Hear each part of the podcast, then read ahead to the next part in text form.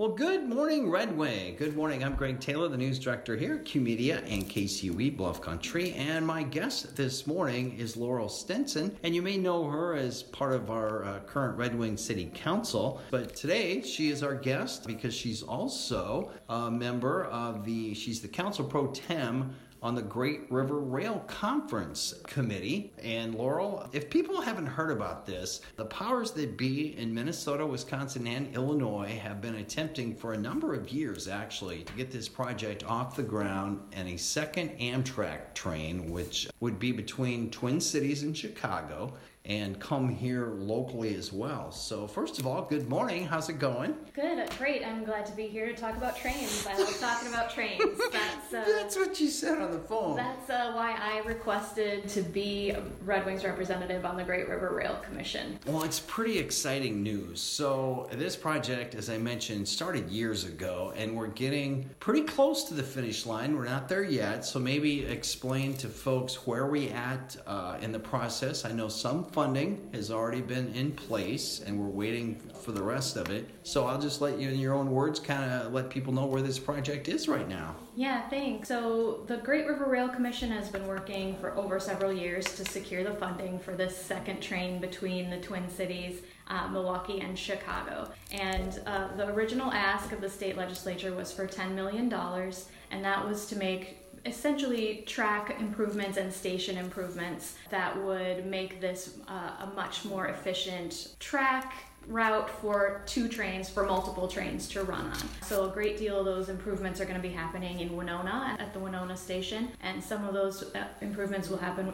at locations with our partners in Wisconsin and Illinois. That $10 million was approved by the legislature and so those improvements are in progress right now. The Department of Transportation is working with our partners and doing their thing to get all those uh, projects up and running. And so the next piece of that project is to secure the funding for the operating expenses for the second train to get it up and up and going. And we have agreements in place with Amtrak and all of the, our state partners to start running that train as soon as that funding is approved. Uh, the funding from Wisconsin and from Illinois is already in place. And so the last piece of the puzzle is this $300,000 that we need from the state of Minnesota to start operating this train. So as soon as we can get back in session and approve this $300,000, we can start running the second train between the Twin Cities, Milwaukee and Chicago. And it would, to start out with, it would be a, a limited schedule. I wouldn't run every single day, but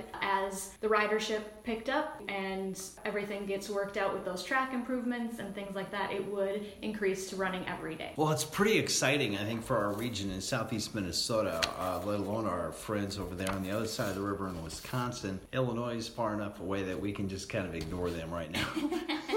for this conversation. What's exciting, and there's a little map online, we should let people know that you can go online. Their, their website is really easy to find, greatriverrail.org, and uh, they've got a, a map of this, and, and this is pretty exciting. So, the map that they show, of course, some of the stops along the way in its entirety when it's finished would be Cottage Grove, Goodview, which is uh, basically connected across the street from Winona, Hastings, Lake City, Red Wing, St. Charles, St. Paul, St. Paul Park, Wabasha, and Winona. And there's so many different touristy places. Part of the reason why we wanted this, tourism is huge for our state and southeastern Minnesota. Thank the good Lord, we're blessed with the Mississippi River, which the rest of the state is not. And uh, whether you're going down to uh, Winona, the Minnesota Marine Art Museum, my former home, not that I lived in the museum, uh, Kellogg, it's got Lark Toys, and of course the uh, National Eagle Center in Wabasha. A lot of great stuff here, and then of course just a little bit further to the north and west, Treasure Island. Just a hodgepodge of great places for tourism. Yeah, I'm really glad you brought that up. The Great River Rail Commission expects that the tourists from the TCMC second train will be expected to spend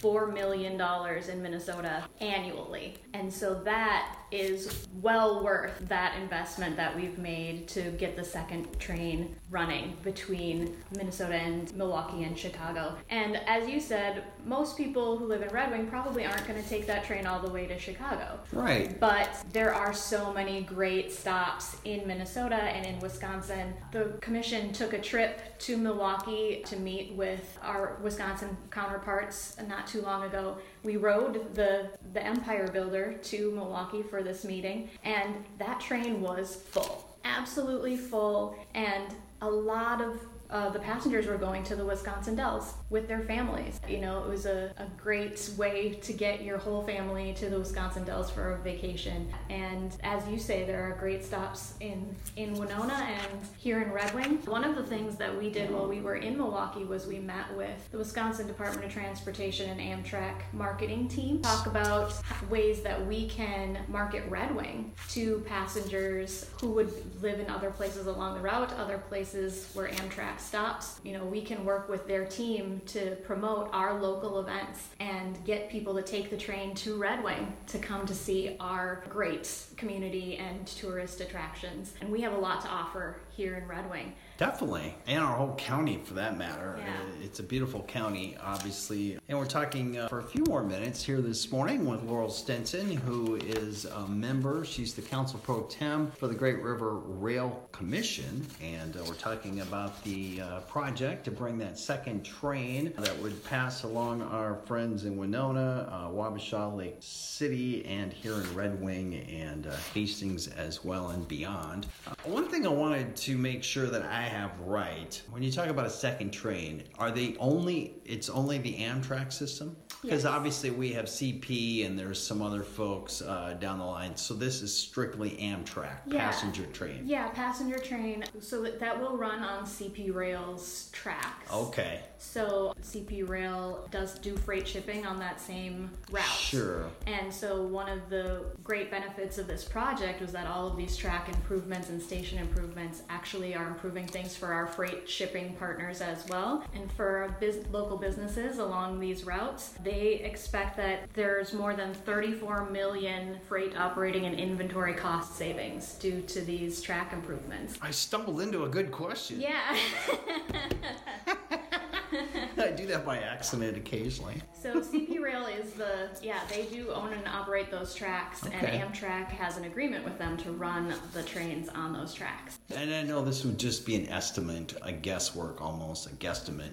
Do you have a, an inkling or a hope maybe when this will uh, come to fruition? I'm Because I know you, you said Amtrak's ready to roll tomorrow. Yes, they are. uh, I mean, my hope is early in 2023. Okay. Uh, I mean, earlier than that would be great, but I think realistically, we're looking at early in 2023 for this second train. And Amtrak has ridership numbers that indicate that there could then be a third train, a fourth train running along Wow. this same route over the next, you know, several years. That uh, as the ridership builds and this route becomes more well known and more popular, that there would be enough riders to even have more frequency of trains. Sure, and the plus side would be the infrastructure and improvements would already be paid for. That's right. Yeah. Nice. Well, this is fantastic. Laurel Stinson, thanks so much uh, for joining us this morning on Good Morning Red Wing. Again, the website, if you want to check out more about the project, including the map of their stops, greatriverrail.org. They've got a whole list of commonly uh, asked questions, some of which I've asked, I guess. I will just throw in that, you know, now that this second train is up and running, this has been a big focus of the Great River Rail Commission for the last four or five years. But our work doesn't stop now. Uh, you know, now that we've got this uh, improvement to the, the tracks and the second train here, we want to continue working to advance passenger rail in this district along this route, but also across the state because the more places that we can connect via rail, the better it is for our residents and their needs for college students to be able to get to their campuses and home for a break, for people for tourism, for business travelers and our local businesses. So there's just so many benefits to train travel and we intend to continue doing this work into the future. It's even actually environmentally safe because we are actually getting a lot of cars off the road when they're busy taking these rail. Yeah, and they value that at about 6.75 million over 30 years Wow. as the environmental savings that come from taking the train. Thanks so much to Laurel Stinson, our guest this morning on Good Morning Red Wing. Thanks, Laurel. Yeah, thank you for having me.